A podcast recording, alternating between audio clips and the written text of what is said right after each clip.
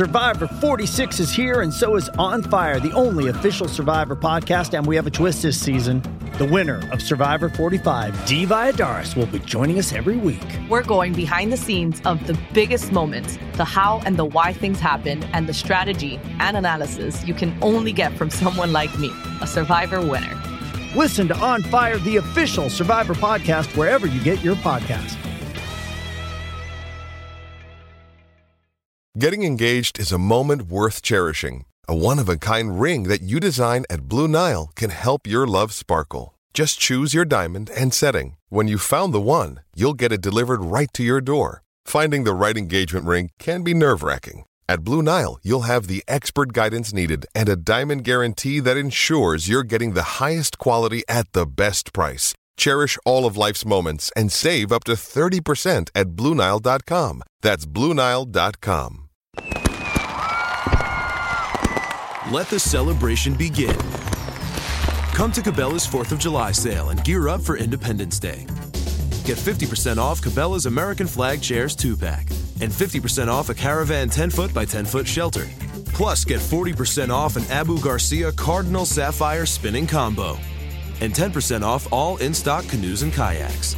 Don't miss Cabela's 4th of July sale in store and online at Cabela's.com.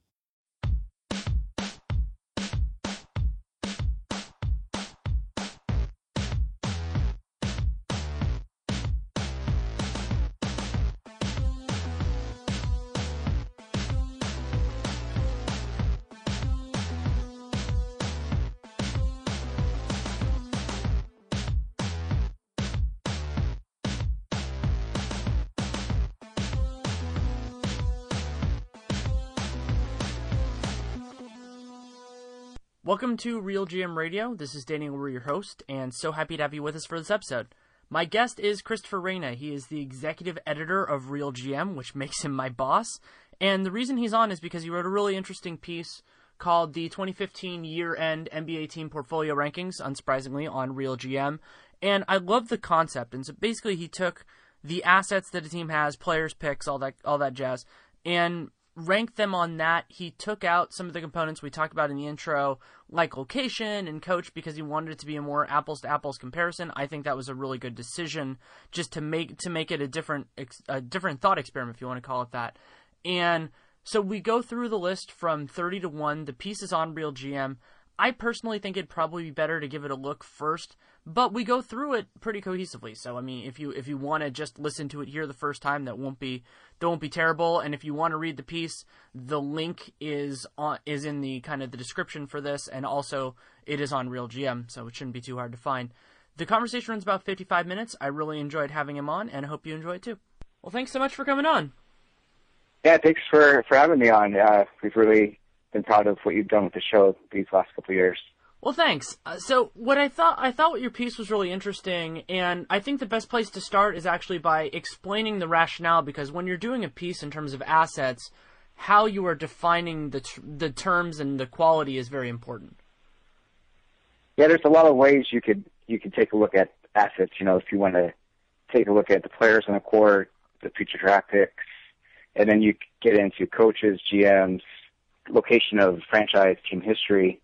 So I wanted to look at every team in the league strictly on on the players on the court, their age, their cap situations, and then their draft pick situation. You know, do they have a lot of picks owed to teams? Do they have uh, picks incoming? All that factored into how I did the 30 team ranking.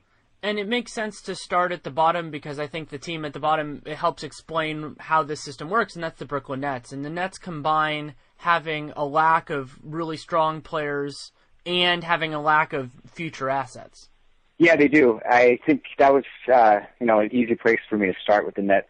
That trade with the Boston back a few years ago just really set the course of the franchise back. You know, there there was a potential for them to become a a playoff contender in each conference. They won a few series. You know, the, what they gave up with the mortgage to acquire Garnett and Pierce really uh, has set them back during this period right now. And it also, for me, illustrates the danger of pick swaps. So pick swaps can be useful, you know, uh, but what's different about it is in a way you're making a bet against your trade partner because you you can kind of control your own outcome to a degree, but Boston being as good as they've been has actually made the pick swap worse. You can think about other ones that have happened where like the Kings and the Sixers where that's probably not going to be as big a deal. Yeah, it's pick swap is you know one of the, actually almost more arrogant of a move to make than than giving away your pick because you're assuming that you're going to be better than the team you're trading with. We saw that back uh, during Isiah Thomas's tenure with the Knicks when they did a pick swap with the Bulls, and that was the Noah Wilson Chandler swap of 2007.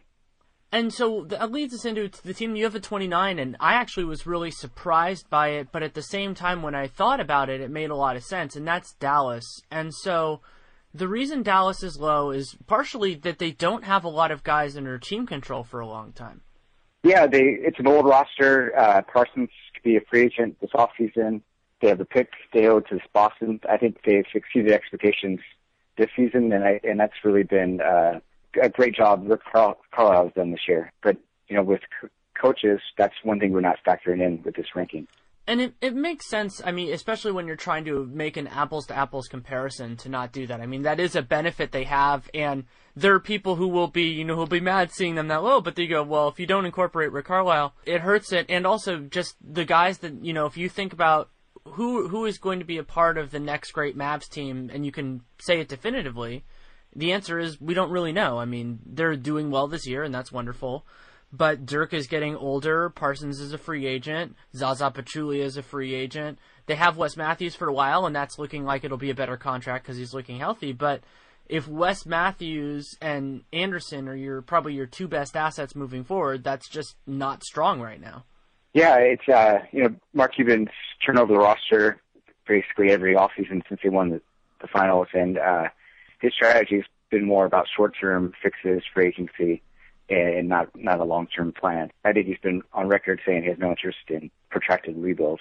And I, and I understand that. And to a point, I think that there were certain pitfalls that they avoided by, let's say, not re-signing Tyson Chandler. I mean, right now, I think if the Suns could get out of that contract, I think they'd probably be happy to. Yeah, they they probably made a mistake in 2011 not re-signing him, and then 2015 they made the right call, letting him, letting him walk to Phoenix. So at, at 28, you have the Lakers. I would personally have them a little bit higher just because while they have the outstanding obligations, which are distinctly not great, they have a series of lottery tickets. And so I think the question that we're going to get into now, I think the, t- the, the bottom two are kind of separate, is the idea of kind of evaluating a single asset versus a collection of inferior assets. Yeah, and the Lakers are a team that, if we factored in team location, franchise history would be considerably higher just right off the top. And then um, it's just for them, they're they're banking on that pick being kept this year. And I think if they do, then you know they would uh, they'd probably be in the teams with you know Ben Simmons or or Skal coming in this year. But um, you know I think Randle and D'Angelo Russell are are good pieces, but we've really yet to see what they're capable of on with listed minutes. So I think they're still um, kind of they're so far away from being competitive that they've lower than uh, some of the teams in the in the mid to high twenties. And it also it is different when you have a little bit bleaker of a present and you have those outstanding pick obligations because it means that you're not going to reap those rewards necessarily. With the Lakers, it's a little bit more nebulous than it is for other teams, but that is something to consider. Is that you know in the worst case scenarios in terms of success on the court, you don't get everything that you want. Yeah, you you really don't, and they've uh, you know they've catered to Kobe this year for better or worse. One of the one of the interesting ones you put them back to back, and I think it's really an articulation of the difference between a single asset and a combination is Charlotte versus Portland. They're both teams that have, I would say, have outperformed expectations this year, but have a little bit different long term futures because Charlotte has more kind of maybe a step or two down, like starter rotation player guys, whereas Portland has Damian Lillard and some some interesting players, but that probably aren't as strong. Yeah, I think uh, I mean both teams I have you know really solid head coaches. Steve Clifford's done a great job this year with Charlotte. With both both teams, I think it's more in terms of having a foundational piece. I mean, Damian Lillard's much closer to that kind of player than anyone on Charlotte's roster. These are teams that are, are good right now you know, Portland's not a playoff team, but they should, they could be within the next couple of years. They have some really talented players to complement Lillard with the direction the, the NBA is going, but they're not they're not teams that you know you would you would say are going to be contending for a title unless something drastic happens. Yeah, I think that's probably the best way to put it. And and they're they're at a point where they have guys that are that are nice to have, and I think that the contracts will look better with time. But you need to add a lot around them to be truly relevant, you know, to be that good, and that's that's a hard thing to do for anybody. So you know, you're making you're kind of making a bet that you can add a, a, a secondary piece in Portland's case and a, and a primary piece in Charlotte's case, which is probably the riskier bet. I actually so Memphis is a team that when I saw that you were doing this that I actually would have had probably a little bit lower, which is shocking considering they're still they're still the sixth seed in in the West. But the reason for that is just like Dallas, you don't really know where this team is going with the guys they have on roster. Yeah, you really don't. I mean, I, I think heading into the season, you kind of took it for granted that Mike Conley would resign, and the probability is still high, but a little bit lower than it was the roster around Gasol and and Conley seems to have aged really quickly overnight, and they just don't have that extra kind of boost to contend with you know with the top four or five in the West at this point. And also Conley's getting to the point he's a smaller guard where those guys can fall off, and so you're if you're Memphis, you're a little bit worried. Obviously, if you lose Conley, then you're going to be worse because they they can't find an effective replacement, especially with their existing obligations that if you commit to a Gasol Conley kind of foundation, that those guys, the expectation would be that they'll be worse every year than they are right now, and that's terrifying if you're committing, you know, let's say 40 million combined to the two of them. Yeah, and as they, you know, age and get worse than where they are now, they also have picks that they owe to the Celtics and to the Nuggets. Yeah, from trades, you know, it's kind of one of those things where they didn't, they weren't huge trades. You know, they got Jeff Green in one of them, and I can't even really remember off the top of my head what the Nuggets, where the Nuggets obligation came from. Um, was that the one from the Cavs? Is that is that the that one that bounced around a couple times? Yeah, I think that was not originally from them. I think that's that's a pick that has bounced around. Yeah, and so so with Memphis, yeah, it's another one of those teams that they don't necessarily yield all all of the benefits from it and they actually tie in really well with the Hawks, and the Hawks are another team that people would probably think of a little bit more highly. And the reason for them is the lack of guys under team control. Like Al Horford comes back, they rocket up this list. Yeah, absolutely. You know, they were so good last year, so contender this year. You know, as I wrote in the piece, Horford's free agent this year, and then they have 11 guys who will be free agents 2017. So, uh, you know, really good roster now. Maybe not quite a true title contender, but uh, a team that's going to be in flux the next couple of years. Uh, they're pretty square on draft picks now, from what I recall. But they, you know, they as as you mentioned in it, they had the opportunity to get a lot better, to use that to even just to shore up their depth and add some team controlled pieces for a long time, and largely they struck out on those. Yeah, they were the kind of the Celtics before the Celtics, you know, with those picks with the Joe Johnson trade. But um, you know, they used one to get Hart Tim Hardaway Jr. this last draft, and that's been a complete disaster for them. The next two are maybe the two the two best examples of single asset and really not a whole lot else, but the single assets are awesome, and that's Sacramento Kings with DeMarcus Cousins and the New York Knicks with Kristaps Porzingis.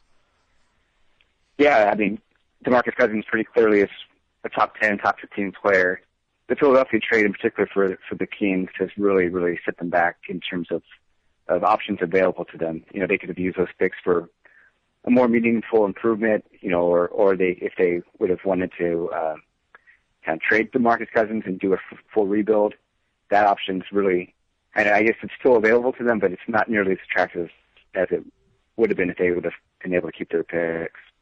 And also, one of the big disparities between these two teams is that while DeMarcus Cousins is a better player than Porzingis and probably will be for a few more years, Porzingis is cheaper and under team control for longer, meaning that, you know, they're only getting two and a half more years of Cousins. The Knicks will have Porzingis for, we don't know the next CBA, but let's assume they'll have him for another seven and a half, eight and a half years.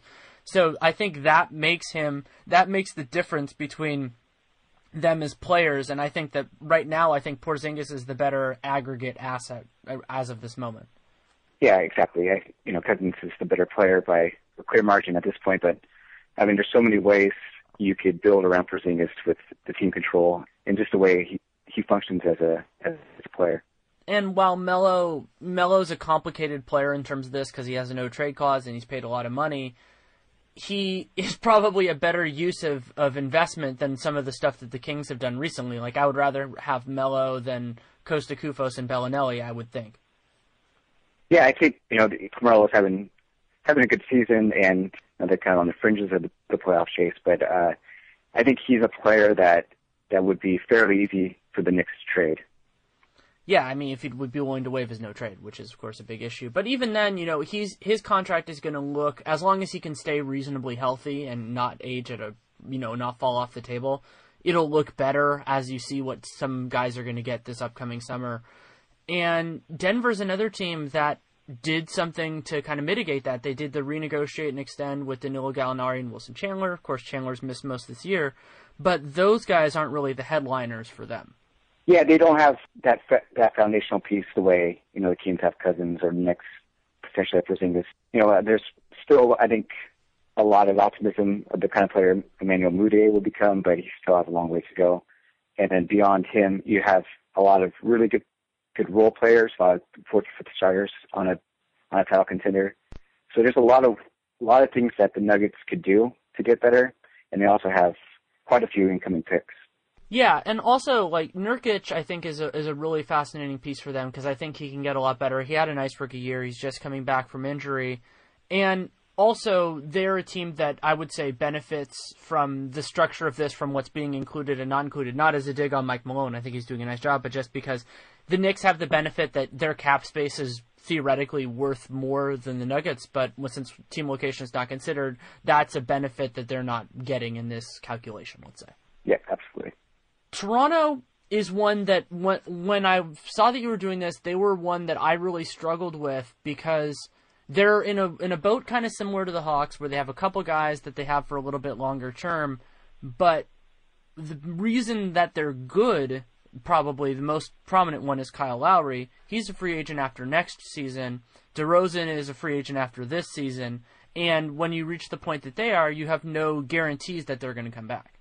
Yeah, I mean, when I started uh, ranking teams, you know, the, the top five and the bottom five were fairly easy to, to determine. It was really in you know, 12, 13 to 20, 21 that I struggled to come with a come up with an order because you're just you're judging teams on different criteria. So the Raptors are, you know, on the top top half of the Eastern Conference, but they have DeRozan coming up for, in free agency. Lowry's, you know, a little bit past his prime, even though he's having another great year. He should have maybe three or four more years comparable to this. You know, Jonas Valanciunas is on a, a long-term deal already. They may be a piece or two short at this point of being a real title contender. Yeah, I, I think that's probably about right that they have that, but they should have the kind of the, the tools to do it. I, I like the DeMarre Carroll contract. I think that'll work out reasonably well for them. They do have a pick coming from the Knicks this season, I believe. That's the well, it's the Knicks and the it's the worst pick of the Knicks and the Nuggets from the Amar from the Andrea Bargnani trade, which is insane that that still is on the books. Yeah, that one, and then also they have a pick coming from the Clippers the year after that via the Bucks. Oh yeah, from the Greivis Vasquez heist. That's right. Right. Um, and then the next team is one another one that I thought was was interesting and so Paul George is another one of those singular assets. He's a really good player. He signed for two seasons after this and then has a player option on a deal that will be a bargain just because all those kind of deals will be bargains. And I think what, what pushed them up on, on, on my list, and this is about where I would have had them, I never worked it all out, is that they did really well to get Miles Turner because Turner, while he's not – a kind of a, a foundational piece necessarily.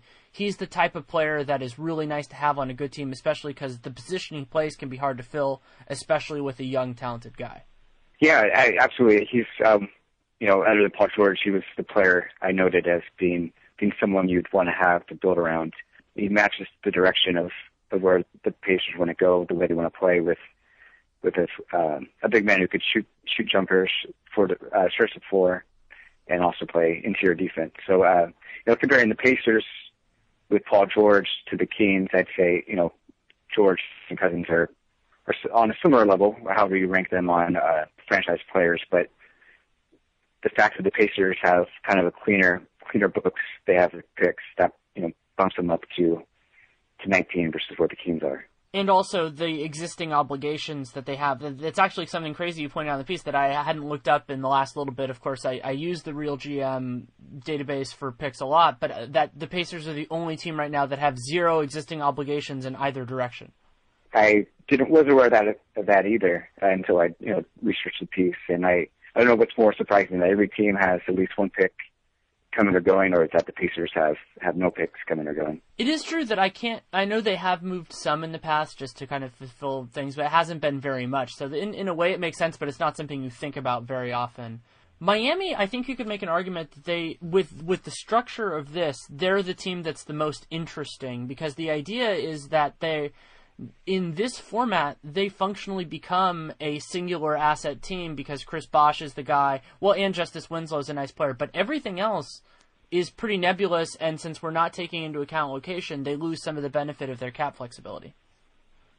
Exactly. You know, with location, Miami being so high on on players' uh, wish lists, and then you know the ability of Pat Riley to consistently get top players they would be much higher if you factor that in. But uh, yeah, with just Bosh, Wade having a uncertain future, Tom Whiteside, um, the Heat not having their his rights, and then the picks they had to give up to get Dragic, and that really put them further down than you would probably think uh, when you're just you know taking a first look at them. Yeah, I'm fascinated by the possibility. I've written a little bit about this for Real GM and for the Sporting News about how guys are going to look once we get into the new CBA. And like, I'm not completely sure at this point that they're sold enough on Dragic that they'll keep him around. But I also am not sure that if they wanted to trade him, let's say over the summer once the books change around, whether he will really get them something strong in return. I'm definitely not as much as they gave up to get him.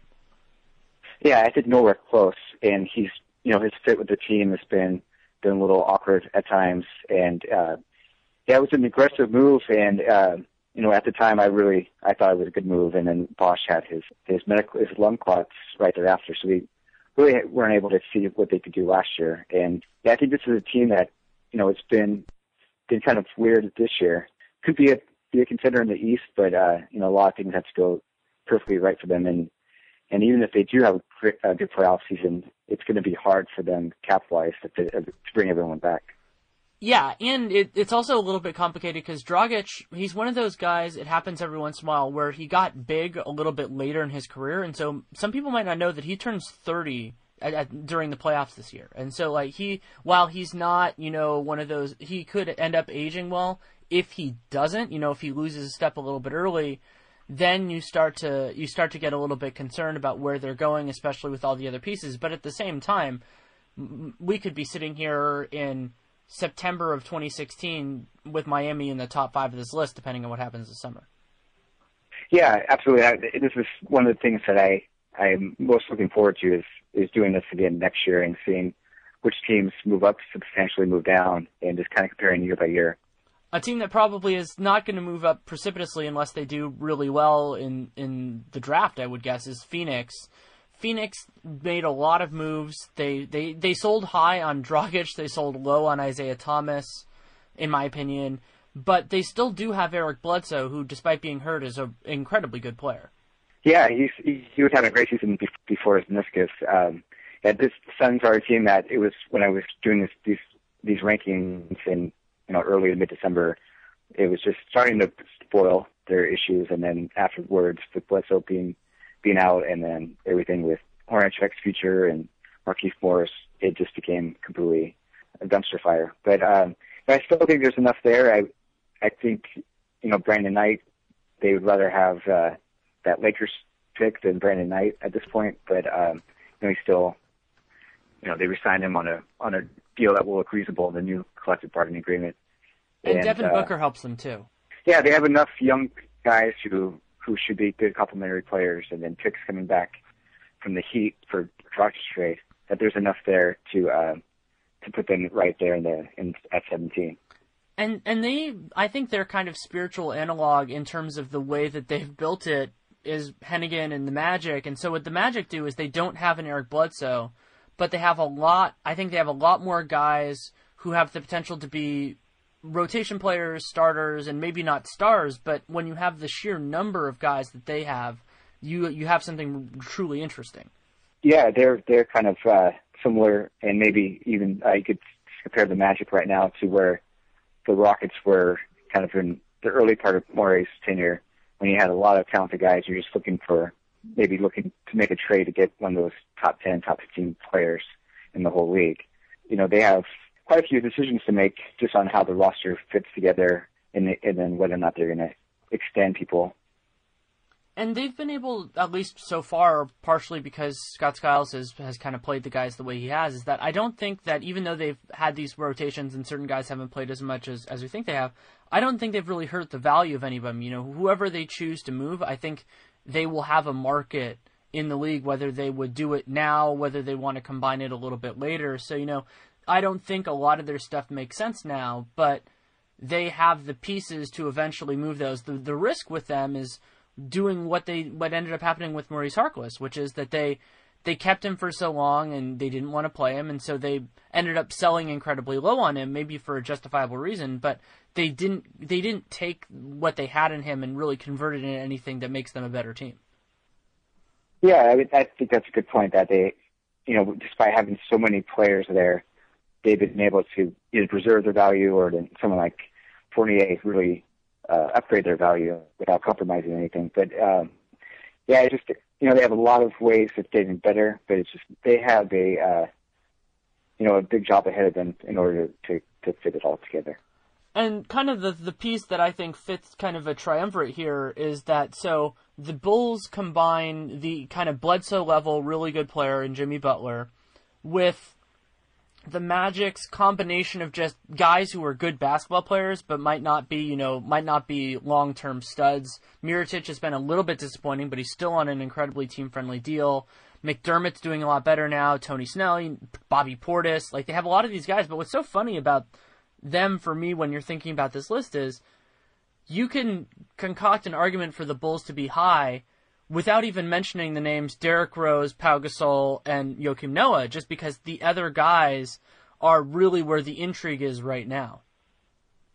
Yeah, yeah, I think you could, you know, if they wanted to take a take a step back with and go young, trade off Gasol and Noah at the deadline and build around Butler with those those younger guys, or you could, you know, or, you know, or they could keep the status quo with what they've done for me, I think that there's a pretty clear dividing line between the Bulls, as as good as they are, and kind of the rest of these teams. And the Bucks, I might have a little bit higher, but they work as a dividing line because they just have so many young assets. Yeah, absolutely. I think uh, you start to get into a different type of team once you get start with the Bucks.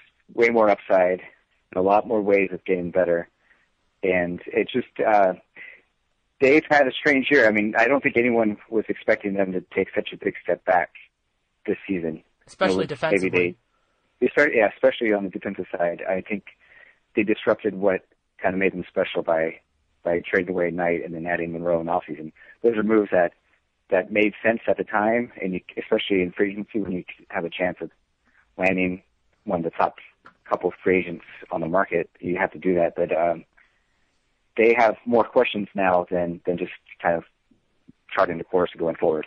Yeah, but their core is strong enough. Giannis, Jabari, Khris Middleton, even MCW. While I think that he's not probably a starter long term, he's still a good basketball player on a team friendly contract. You know, if he if he could be your sixth man, that's quite good. And Monroe's a net asset.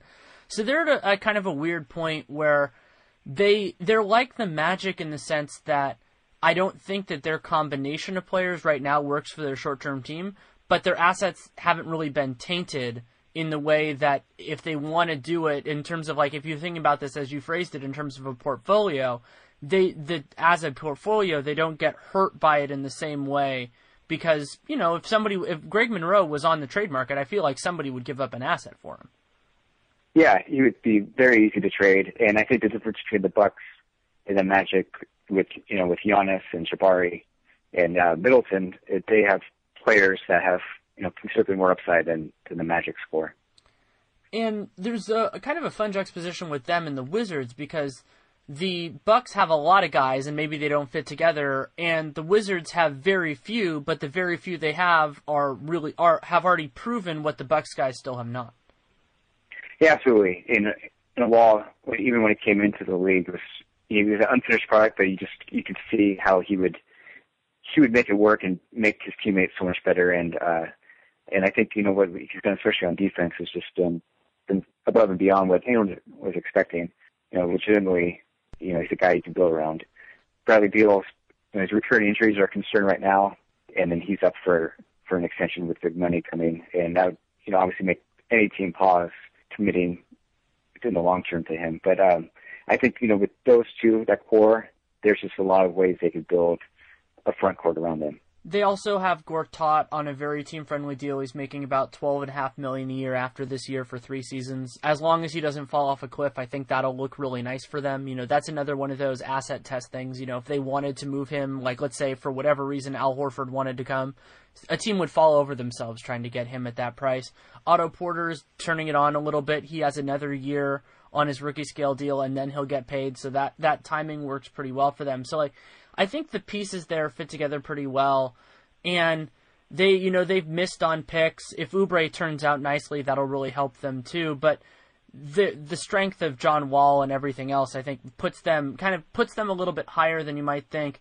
And they are diametrically opposed to the team that you have at 12 that I probably would have a little bit higher because I love draft picks, and that's the Sixers because the Sixers are, are another one of those teams. They're kind of the anti Miami in the sense that they're really hard to value even though we can kind of understand it just because it's so it's so distant because the team is horrendous. Yeah, the Sixers were uh you know, they're impossible to judge on a ranking like this with because they have just so many future assets. You know, they they were ones that I think received a lot of feedback saying, "How do you have the Sixers aside just 12? They should be in the bottom of the league because they're you know they struggle so badly right now." But you know, all the picks that they're owed to them, and then just the guys that are there already with with Embiid and Okafor and Noel and then Sarge coming over. There's just so many ways the Sixers can become a great team. I think if if you know a GM has choice of any any team's assets and make his mark on it, I think the Sixers would be probably even higher on on this list. There's just so many ways that this team could become a title contender and they're another a team like the Magic and a few others where the pieces they currently have might not make a ton of sense together, but it's pretty obvious that this isn't going to be the final version of this team. Like I think that w- whether or not the Embiid, Okafor, Noel situation produces one or two players that can actually play together, other than Embiid with his current injury stuff, you know, Okafor and Noel both seem like they're NBA players. So it's not like you're sitting there watching them like, you know, watching them wither away on the vine, like kind of like like we talked about Mo Harkless. And the quality of their existing draft assets is ridiculous, and part of that is because they're not good. You know, this is a team that has the best chance of doing really well in the in the draft because not only do they have their own pick, they have an outside chance at a pick swap with the Kings the next couple years. They have the Lakers pick, and they have all these kind of other things. And so all they really need is for even, let's say, one of those to really work out. And they have no bad money on their books. I mean, the worst contract that they have right now is Carl Landry, and Landry's making like six million. That's not that bad. And I think you know this is such. Uh, no matter what happens, it's going to be indictment or coronation of what Hinkie's done. But they've already started to kind of change course a little bit, sign Elton Brand. And if there's not even if there's not a single kind of quote unquote Hinkie move left to be made, if it's all kind of Jerry Colangelo type moves, and then if there's another GM that's eventually hired, I still think you can't say that the that model was a success. Yeah, I mean it, it's hard to it's hard to in some ways to be to be critical because some of the things like Okafor, I I believe I had him as the second best player in the draft, and you know he might not have worked out as perfectly as we hoped, but that wasn't because they did a bad job with it. That's just you know player. There is a high level of variance with any player. I think Saric is a really fascinating piece for them. Robert Covington is another guy who. The the Hinkie style of contract, I can understand why agents can be uncomfortable with it, especially for better players. KJ McDaniels obviously was, and we saw how that worked out. But if you hit on one out of every 10 of those guys, you have an asset for a long time that's really nice. Yeah, absolutely. You have the Pistons at 11.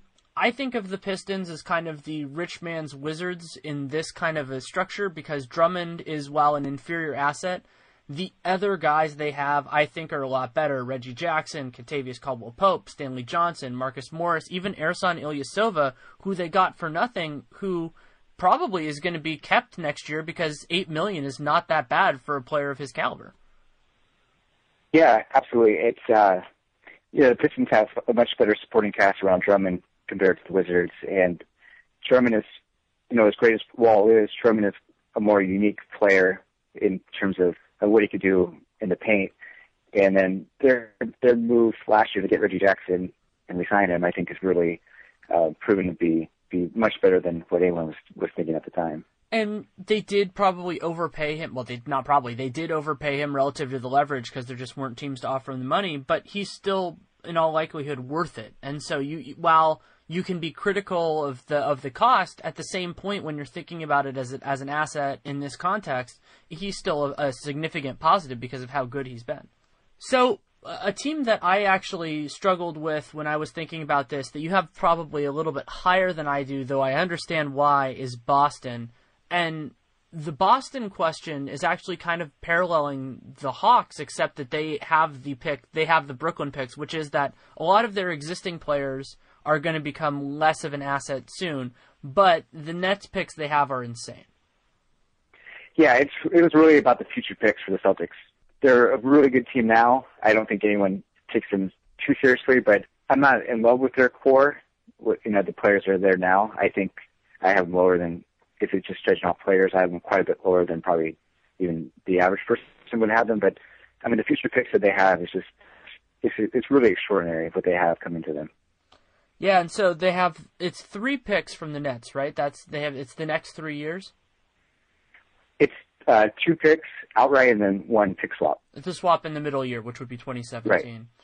And and yeah, and they and they also they don't have another team that does not have bad contracts on their books. You know, David Lee's probably getting paid too much money, but he's an expiring. Those don't matter. I don't consider that.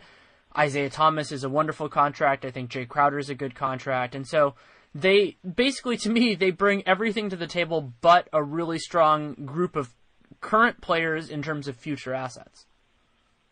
Yeah, and, and we're not, you know, we can't really judge on, on this exercise the GM, but, you know, we've seen Danny Ainge do the same thing back in, in 07 with, with Garnett and Ray Allen where he takes, you know, a whole roster of, of kind of similarly uh, aged talent, similar uh, levels of talent, and turn them into two future Hall of Famers.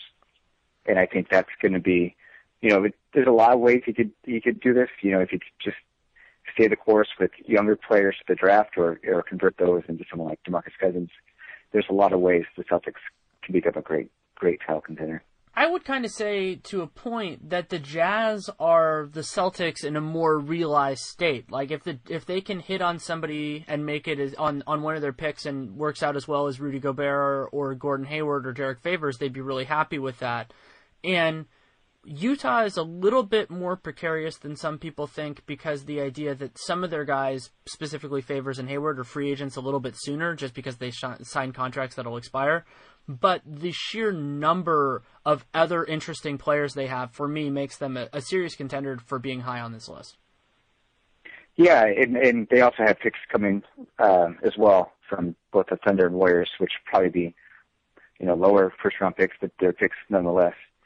Yeah, I think uh, you made a great point. You know, with Favors and Hayward, with being a little bit older than the rest of their core, and also coming up for free agency sooner, it's just a matter of whether or not you know the timing is going to work out for them to kind of reach the peak. Well, yeah, and you also have to think about you think about their group that's helping them succeed now, but also they have Alec Burks, who's now out with an injury. They have Dante Exum, who I had as the number one player in last year's draft class, who's out with a torn ACL. Assuming he can come back from that at full strength, I think he'll be 21 next year. And as you said, they have these these outstanding picks, and they don't have bad contracts on their book. They're another one of those teams. So I, I think that's why, to me, they're in a different class than the Celtics, is because they combine all of these things. And what the Celtics have on the Jazz, you know, a really, really good coach. I think Quin Snyder is a little bit, you know, Quin Snyder hasn't done what Stevens has done. And Boston, theoretically, I think their cap space would be more valuable. It's in a city that's more popular for free agents. Those things don't matter in terms of the way that you did this analysis. could you would you say that New Orleans is one of the more divisive ones? I think I, I they're another one of those that I think you could justify putting them in a series of different places on this list. Yeah, they were they were definitely a team that stood out to, uh, to me as being tricky to properly place. I think most people would take Anthony Davis first overall if you had your yeah, your pick right now. But um, the the way I looked at it was would either any of the teams ahead of them trade their best two players for Anthony Davis straight up, and I that's not something I I could have talked myself into as one as a GM of if any of the teams above them. And it's it's also crazy because not only do they have a kind of a weaker surrounding talent, let's say than Washington. So the the idea the argument for putting them over Washington is that Davis is a much better player and future asset than John Wall, which I completely agree with. But what's amazing about them is that they have this crazy combination of guys who are a little bit disappointing and lack of team control on their best players and too much team control on the players who aren't their best players. So it's kind of like the idea of just I'm not saying it's Dell Demps' fault, but the idea of kind of having the being in the wrong place with everyone else at the wrong time. Yeah, you're, absolutely right on that. I mean, I think uh, what they've done with the center position, out the amount of money they they committed to it in off season was was pretty pretty ill advised. And then, you know, Jrue Holiday, Tyreke Evans, Ryan Anderson, they're all good pieces, but you know, maybe a little bit step below what you, what even a player of Anthony Davis' caliber would need, and they're also so injury prone where they they can never really kind of be their full version of themselves. Yeah, and this is another team that has the issue now that Anthony Davis is signed that has very little team control comparatively. They don't I don't think they have a single player on a rookie scale contract. Well, I mean they technically have Davis now, but his his next contract is not rookie scale. And that's terrifying for a team because then that's the reason for that is because they've given up draft picks and a lot of their other moves to get Jrue, to get Asik and everything else. And so they have this single guy who is absolutely incredible, but it how much can you do around him? It, it's going to be really interesting. I mean, they're they're in a, a, a really complicated spot.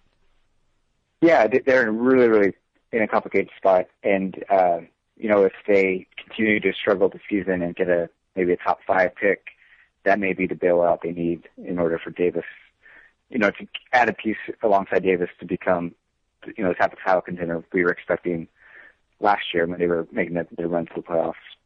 And so the team you have at seven, I think, is, is another. It's another one of those where it's interesting that they're next to each other, and that's Minnesota. So Minnesota has, I would argue, probably the second best asset in the long term. I think Karl-Anthony Towns, you know, it's between Towns and then some of the best current players like Curry. The difference is that you have Towns for eight years and you have Curry for for a little over two.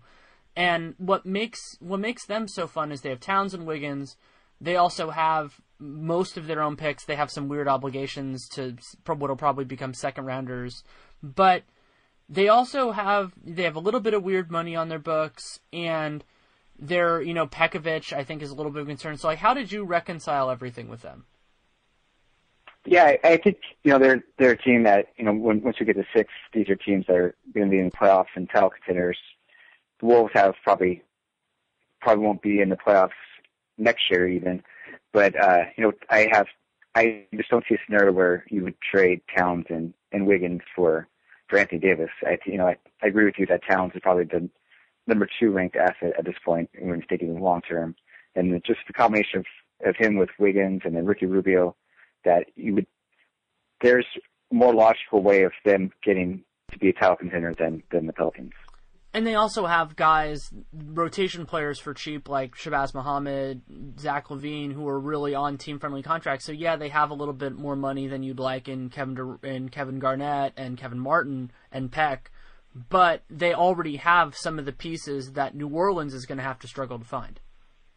Yeah, that's that's absolutely right. And Houston is another team that is in a, a distinct place from everybody else kind of around them on the list because they have James Harden, who last year was the pretty clear cut to me number two MVP candidate. You could argue him number one. I, I ended up not doing that, but you could. But everything else on their on their team is just hard to evaluate right now. Even a guy like Clint Capela, who I've been a member of his fan club for a long time, you know, Clint Capela, Dwight Howard, Terrence Jones, like all these guys are really hard to figure out. Yeah, it's it's going to be a, a strange few you know, heading into the deadline in a few months for the Rockets. Because they were, you know, they got to the Western Conference Finals last year with James Harden being, you know, a legit MP, MVP type player, and then they they made the Ty Lawson trade. You kind of expected them to be even better this year, but they've, you know, they've been pretty bad, you know, compared to expectations. And then Dwight's, you know, going to be a free agent. Uh, I think Tim Jones is restricted. Their roster could look quite a bit different, you know, in July than it does right now. But there's enough there for a GM to work with to get better. I think I think most of their players are are tradable assets. There's a there's a way for them to kind of shuffle the deck and and get back to where they were. And they also have like Minnesota, but more proven. They have a guy in Patrick Beverley who's on a really team friendly contract again. It seems like he's always on a team friendly contract. I think KJ McDaniels will eventually be, you know, he's he's more of like a tenth guy, but if you can have a tenth guy at two, three million for the next couple years, that's gonna be nice. And you know, Capela, you think about it, you know, maybe he's not a long term starter, but if you can have a guy who's doing what he's doing on a rookie scale deal, that's a really nice piece that a lot of the teams we just talked about would love to have, even just as a backup. Yeah, yeah, that's you know another depth piece that the Rockets have added, and it seems like they're always getting those types of players. You have the Clippers at five, and I I'm assuming that's based on the star power that this team has. I mean, their top four is as good as almost anyone. Yeah, it's really been the end of their bench, kind of the, the rotation, end of the rotation that's that's slowed down.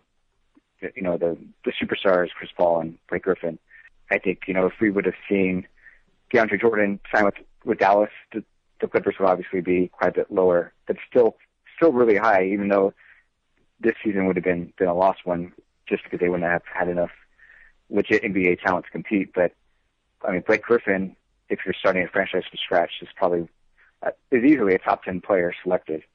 And then, uh, Chris Paul probably has more, more years behind him than, than years remaining, and uh, you know he he could be a guy that they they look to trade if it you know if they continue to be be not quite as good as as the top of the Western Conference. Well, yeah, and I, ju- I just wrote on that. What concerns me a little bit about the Clippers is just that a lot of their best players are aren't under team control for a long time. Paul and Griffin can both be free agents after next season in 2017. But, you know, when you have when you're a team that is in the mix as one of the top 5 teams in the league, I can understand the desire to put them up here. And, you know, their their other assets aren't that great, but again, this isn't a team that has bad money on the books. They just don't have enough flexibility to put good money on their books in the near term. Would you have at the beginning? So let's say instead of doing this in December, January, if we had done this, or if you had done this in, let's say, October, do you think that the Spurs would have been in your top five? I think they would have. I I mean I was pretty high on Kawhi before this season. I mean I was even looking at his MVP odds before the season started, and I think they're like thirty-five to one. I thought that was you know pr- a pretty good value play for where he was going. Uh, but you know I mean they've exceeded expectations so so far and above, and Kawhi offensively has become so much better. But um, I think that's what's interesting about doing this exercise in December versus you know in July after after the off season after the draft is we have enough of a sample size of the season to see how those new players will adapt to their new their new system, but without the whole season ahead of us where we kind of get more results oriented with the playoffs and you know the Warriors beat the the Rockets so they're better. So it's I think this is a good time of the year to take a more macro look at at the landscape of the NBA. I do too, and I, the Spurs, Kawhi, of course, has has really helped them. Lamarcus being pretty much Lamarcus at this stage is a positive, and also they're they have nice they have a couple nice guys, and um, Patty Mills is still signed for next year. Boris Diaw, who is doing so well at this stage in his career, still has a couple more years, and yeah, they do have Tim Duncan and Monty Ginobili, who it feels like each year might be their last NBA season, but they have enough depth, and they have enough. Even a guy like Boban who has team control after this season. You know, I, I think that their overall combination is interesting, and Kawhi as a as an MVP candidate right now really elevates them to me, and I, like why they would be over the Clippers right now, despite their assets becoming, you know, technically at some point zeros, unless Tim Duncan just plays forever, which I hope he does. because Kawhi, I think, is going to be at a level above Blake Griffin for the next couple years, and he's under a under a more team friendly contract. Yeah, I mean you're right on that. I mean I think you would if you just took Kawhi and LaMarcus versus Griffin and Paul, you would you would take Kawhi over Kawhi and LaMarcus over those two right now. And then just on top of that, you have to the the apparatus, the Spurs, despite the fact that we don't know how much longer uh, you know Duncan and Ginobili and, and really even Parker have how many more years they have left. They still have you still would have a really good starting point with just those two players. And you can't get much better in terms of a starting point than Oklahoma City. You have them at three. I, if I did one of these, I think I'd just collapse into a pool of my own tears trying to place them in this because they have probably the best top three in the league, almost definitely the best top three in the league. But all three of those guys become free agents in the next 18 months. Yeah, that was really the tricky thing with them is is they is their free agency. Um, you know, any, any of those three guys, Durant, Westbrook, or Baca, will be able to walk within the next year and a half. So they're as good as anyone, but you know, they this year they've been a step below the Spurs and the Warriors, and then they don't have the uh, the long-term certainty. I think, if any, you know, similar to you know, looking at the Sixers, if you want to take a long-term view, if you want a short-term view, you would have a tough time passing up on this foundation. There's so many ways that they could get better, and uh, you could see them just adding even a minor piece and going on a run of maybe three of the next five titles they win. Yeah, and I think it makes sense to have them below the Cavs because while the Cavs top three I would say is inferior to Oklahoma City's, the Cavs have a lot more team control in a way that matters. And LeBron is a really complicated guy for this because while technically he's not under contract, at the same point I would consider him an asset for Cleveland because he's not leaving. Yeah, you kind of have to grandfather in the fact that LeBron is not going to leave Cleveland into this ranking. He's he's on a long-term contract for all intents and purposes, even though it's not technically one. Yeah, I agree. You would you would put Durant, Westbrook, and Ibaka uh, pretty probably pretty clearly above uh, LeBron, Kyrie, and Love. But I think you have a better supporting cast with Cleveland than you do with Oklahoma City, and then on top of that, you do have the the long-term control. And Cleveland has commitments to guys uh, in terms of the surrounding pieces, even without Mozgov. And Mozgov, of course, would we I think expect to go back there. That Oklahoma City has struggled to find for years. Iman Shumpert would be a wonderful fit on Oklahoma City, and not only do the Cavs have him, but they have him on a pretty reasonable contract. You know, the overall aggregation of their contracts is expensive, but they're good, and their owners like we're not talking about ownership, but like if you already have it in place, it's a lot more manageable than like even what the let's say where the Clippers are, where the Clippers don't have those guys. It's better to have them and be paying them a little bit too much money collectively than to not have them at all. Yeah, the Cavs have done a great job creating cap space to sign LeBron in twenty in 2014 and quickly, quickly uh, elevating their cap in order to have this deep of a team. I mean, they've it's been really quite a few clever cap moves in order to, to make that happen. And the way that they did it is so remarkably different than the way the number one team, who I think almost everybody who'd be doing this would have number one is the Golden State Warriors, because the Warriors drafted almost every single one of their key players. Yeah, it was it was they were a team built from built through the draft, built without you know top three, top five picks, but they uh, you know with and then with the exception of trades they made for Bogut the sign and trade for Iguodala that at the time, you know, there's they gave assets, you know, to the Jazz first round picks that that looked much better at the t- looked like they would be much better at the time than how it's proven out to be. And the team control with Curry on the best contract in NBA, Klay Thompson on a new contract, Draymond Green on a new contract, and then the restricted free agencies in the off season for Ezeli and Barnes. They could keep their core together indefinitely. And yeah, I mean, they do have the downside that Curry could technically leave in 2017, but they benefited, I would say, more than any NBA team with the timing of when their players became free agents because Klay Thompson got maxed out, but the Klay Thompson max is not going to, well, he got close to max. There's is, is technically a nuance there, and somebody will tweet me about it. But Klay Thompson the money he's making and the money even Draymond Green is making, regardless of how well they're doing this year, that's going to look a lot better in a couple years. And so they have they have those guys on those contracts, and the flexibility because of that kind of combination allows them to actually add to their group without sacrificing much. And that's what I think puts them even at number one is that like this is a team. I wrote about it for the Sporting News, but like I've written about it for years now. I wrote about it for Real GM in 2013. Is that they could get a lot better without sacrificing, which is something Cleveland can't do, which is something the Spurs can't do, and that's what makes them insane in this kind of a, a calibration. Yeah, they they really did get lucky with that. Uh, with Curry coming off those ankle issues, signing a below market extension, which at the time was probably a fair deal. He was nowhere near the player he is now, and was an injury risk. And then just the timeline of those players staggering. You know, they were able to add some piece like Shaun Livingston. They were they've been able to make moves while growing their core that um, that you know a lot of people didn't really see coming, and has made them you know the kind of all around perfectly balanced team that they are today. Uh, anything else you want to want to convey to listeners about the experience of doing this or anything like that? I know it's it's fun to look at, and um, and it's been nice to see the feedback, and um, kind of looking forward to seeing how this this list evolves over time. Yeah, because it'll it'll definitely change. It would be fun to do not even like to do a full workout, but just to think about it after the deadline to see if the deadline really moves some teams. Because it might. I don't think it will, but it might. Yeah, I, I mean, the, trade deadline will move teams, and then obviously the draft would be pretty significantly changed after that.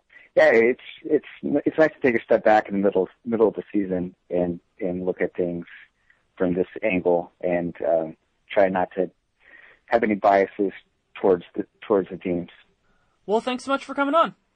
Yeah, thanks again. Thanks again to Christopher Reina for taking the time. You can see his fingerprints on really everything content wise at RealGM. And you can also follow him on Twitter at CR underscore Reina. That's CR underscore R E I N A. And since he decided to come on, I thought it would be an appropriate time to tell the story of how, kind of how I started with RealGM. And so I started writing at because some of my friends from college had started a blog and I thought it would be a good stress release for me in law school. I was a little bit older, so I was I was in law school when they were finishing up college.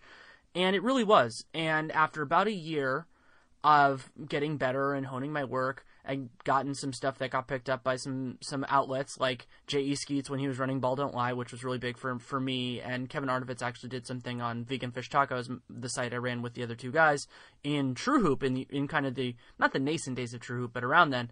And so about a year into that, I started sending my my work to people who I read.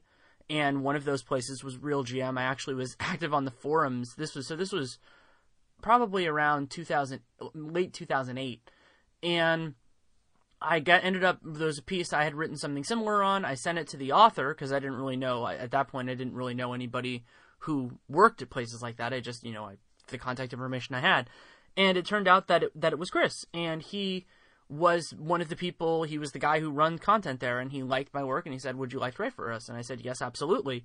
And Real GM was one of the places I read a lot, and so I started with them. Then I started doing draft work, which is hilarious considering how little I watch college now. But back then, I knew those guys really well. I was in school at the same time. I'd watched them a ridiculous amount, and then in 2009, so a little bit after I had started with them he asked, you know, kind of like where I lived because I might be able to get a credential. I lived in the Bay Area as I as I do now, and so I ended up getting credentialed for the Warriors. I was actually the pro- probably it's it's a little bit on classification, but the first internet only person credentialed for them, and so that was in 09. That was Curry's first year, Don Nelson's last year, which was a pretty amazing year to cover that team.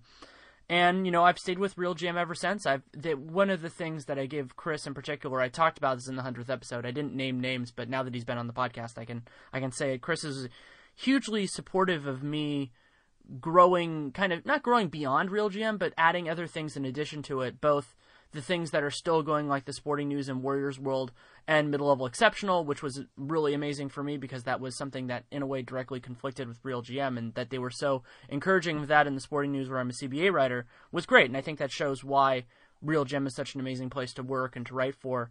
And also, Chris was as far as I know it, he's probably the single most integral person in real GM radio happening, being brought back because technically it did exist before me, and I, I, appreciate that. I love doing this. It is it's become one of my favorite things of, of any week. And he was also he was involved in, in in Dunked On. I mean, I think that without his involvement, I think it would it would have been in a very different form. And I'm I'm so thankful that you know that Real GM kind of took that mantle and ended up you know playing it playing a really important role in, in where that has gone as well. So Chris is one of those people who is behind the scenes a lot. Uh, I guess that's because he prefers it because he's he's a very talented writer. Uh, his piece uh, I, was great. I, I think uh, you know I didn't have him on as a favor. I had him on because I thought it was a piece that was worth talking about, and that's part of what makes RealGM the type of place that I've I've loved being for all this time. I mean, it's been almost seven years now, and one of the great things about being at a place like that and something that I encourage writers, you know, and I've tried to facilitate in everything that I'm doing, including the CBA Encyclopedia for RealGM, is the idea of being being supportive, understanding that we are all in this together, and understanding that elevating elevating everyone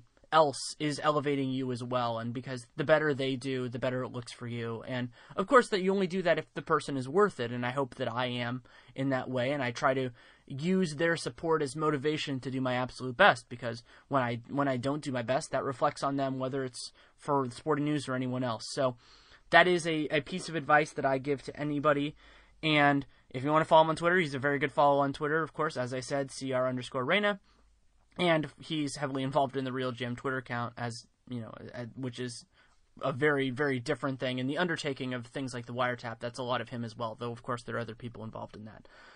As I pretty much always say, if you have any feedback, positive, negative, whatever, you can hit me up on Twitter at Danny Leroux, D A N N Y L E R O U X, or you can email me, Danny Leroux MBA at gmail.com. I read everything, I respond to as much as I can and you know, and if it's something that doesn't really require a response, I, I might not. Though I do, I, I appreciate it if you say nice things. But if it's constructive, or even sometimes if it's not constructive, I, I do appreciate that as well because that's what makes this better. And it sometimes people are hesitant to you know to say negative things, but if if you think there's something that's there, do it. And the other thing for me is um, I think that it's really nice to have. I've just started a Facebook page pretty recently and what's great about that is it's a way to kind of put everything together. So that is also Danny Leroux MBA. So it has my pieces, my podcasts, and really everything else on in a single page. And then also I do a weekly email digest, which is you know pieces, podcasts, and then I try to put in other stuff like things that I'm working on. Uh, if I've done interviews that you know like for a radio station or something like that, if if I can get the audio, I put that up there as well. And the link to that is often in my Twitter handle. It's also on Facebook pretty much each time. I, I made it a quick kind of verify thing because I didn't want people to just pump other people on the list. So it takes a little bit to do it, but not too bad. So thanks again to Chris for everything he's done and RealGM for everything they've done. And thank you all for listening. I mean, that is really what makes this work. Uh, I also did the podcast with Kevin Pelton earlier this week, which I hope you listen to. Have some great stuff coming up in the future. And if you want to write a review on iTunes, I really do appreciate it. That is something that if we, you know, really kick in on advertisers on this, that's something that really helps. And you know, it's it's something that connects other people with the podcast. So you know, if people hear nice things about it, and then maybe they'll listen to it, and who knows, maybe they'll hate it and they'll resent your anonymous review for it. But I think that's worth the risk. And so if you like it, share it with other people and do that. That's something that I work on myself. If I read a good piece, you'll see it on my Twitter profile. You won't really see it on Facebook. I've decided not to do that for right now. I might change my mind on that. But anyway, I've been rambling far too long at this point. So thank you so much for listening. Take care and make it a great day.